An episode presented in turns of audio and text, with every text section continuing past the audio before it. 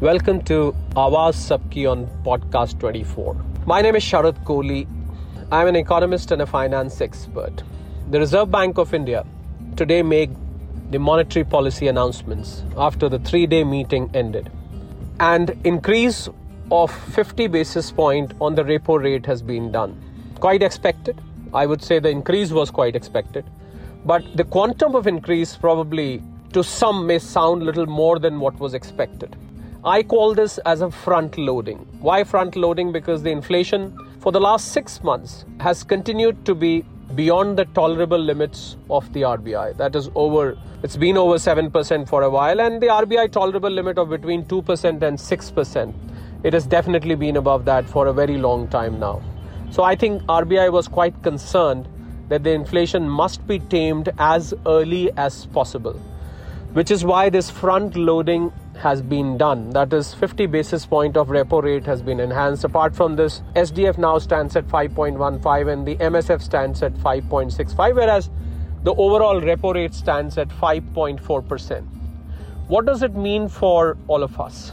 It means that EMIs that we pay on housing loan, EMIs that we pay on car loans, EMIs that we pay on various consumer loans, they are likely to become more now. That is, the cost of borrowing funds is going to be more because the banks are sooner or later going to further enhance their lending rates. It would also, though, there is some little bit of good news for the people who deposit in the bank that the bank deposit rates may also move up, although not in the same proportion as the lending rates, but definitely there would be some improvement in the deposit rates as well. Now, what was more important today in the monetary policy announcement? We were all expecting increase in the repo rate. It hasn't really come as a huge surprise, although the quantum is a bit more, but overall hike is not surprising at all. I think what was more important today was the commentary, and that's what people were waiting for, and a couple of other numbers. One number was India's GDP projections, and I think the RBI governor continued with his projection of 7.2, with, with, while saying that India is going to be amongst the fastest developing economies around the world, despite the world facing crisis on many fronts.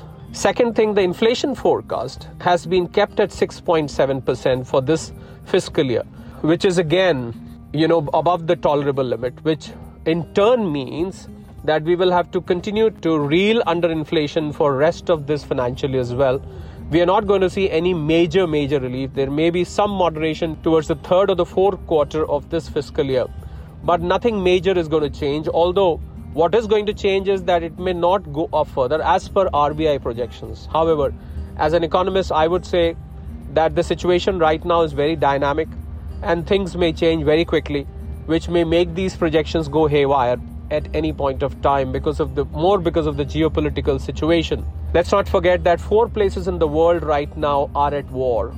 I mean, Russia, Ukraine is anyway on since 24th of February this year. We saw aggression in Azerbaijan, Armenia yesterday. China, Taiwan, the flare up we've seen after the US House Speaker Nancy Pelosi's visit.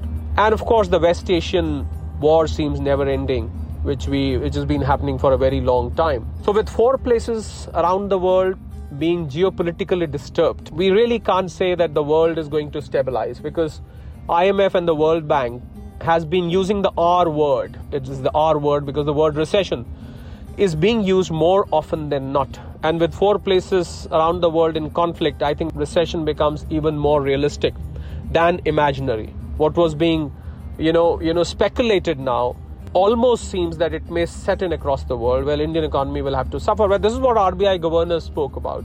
He did speak about the challenges around the world, but what he emphasized upon is that the Indian economy is resilient. There are a lot of good things in the Indian economy. He said the merchandise export is getting better, our service exports are getting better.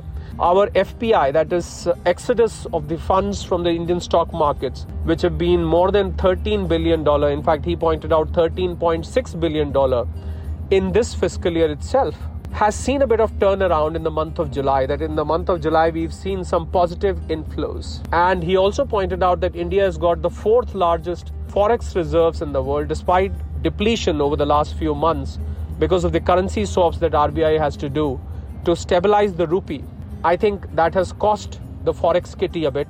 but we are still in a very healthy position, good enough to, to keep us alive for 10 months of imports, at least for that matter. He also pointed out that the strength in dollar is, or the slide in rupee, or if I put it in the other words, the slide of rupee is not because of the weak Indian economy or because of the weak rupee factors.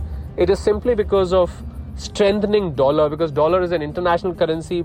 There is a hot demand for dollar for various reasons, for trading, for debt, for forex reserves, and so on and so forth. We must not forget that dollar is the most dominating currency around the world and therefore is in more demand. And also, the inflation has not helped India's import bill Apart from the crude oil, our overall trade deficit has touched a record of $31 billion in the month of July, which is a matter of concern. Whereas our exports have risen, our imports have risen greater than that. He did speak about certain other uh, strong factors for the Indian economy. He spoke about a good monsoon until now. He spoke about manufacturing being robust about a strong PMI. He spoke about rural demand being being okay. I mean, we're seeing some mixed signals from here and there. So overall mixed signals, but then the basic resilience of Indian economy has been witnessed while the world was suffering with the American economy uh, reeling under 9.1 inflation, 9.1 percent. Uh, Bank of England also enhancing the rates, where the European area is suffering from inflation. The Southeast Asia, most of the nations suffering from inflation, be it Japan, be Korea. I think inflation is one bug which has bitten the world right across from north to south, from east to west. So from that perspective, I think India's inflation, although it's high, it is, it is pinching the India's lower middle class and the poor population. But on relative terms, when we talk of the global economy,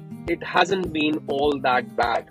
His projections for the GDP remain unchanged. And uh, as I said, my own analysis says that with such a dynamism in the world geopolitical situation. I think the projections being made here are more for record's sake because these projections can easily grow and it'll be nobody's fault. I mean, you can't blame RBI that, oh, RBI projected 7.2% GDP or RBI projected 6.7% inflation for this fiscal year and suddenly at the end of the year or maybe after three, four months, you may see a spike or you may see a slide in GDP number, or you may see a spike in inflation. So I think we, we cannot blame anyone because the geopolitical situation, this is a global village these days, and the whole world is entwined with each other. So there is no reason why India will not be feeling the ripple effect if the world at large is suffering. So I think we are in for tough times. Uh, we can only hope, wish, and pray that uh, the world peace stabilizes and these war situations or war like situations or conflicts they settle down sooner than later for our economy to settle down as well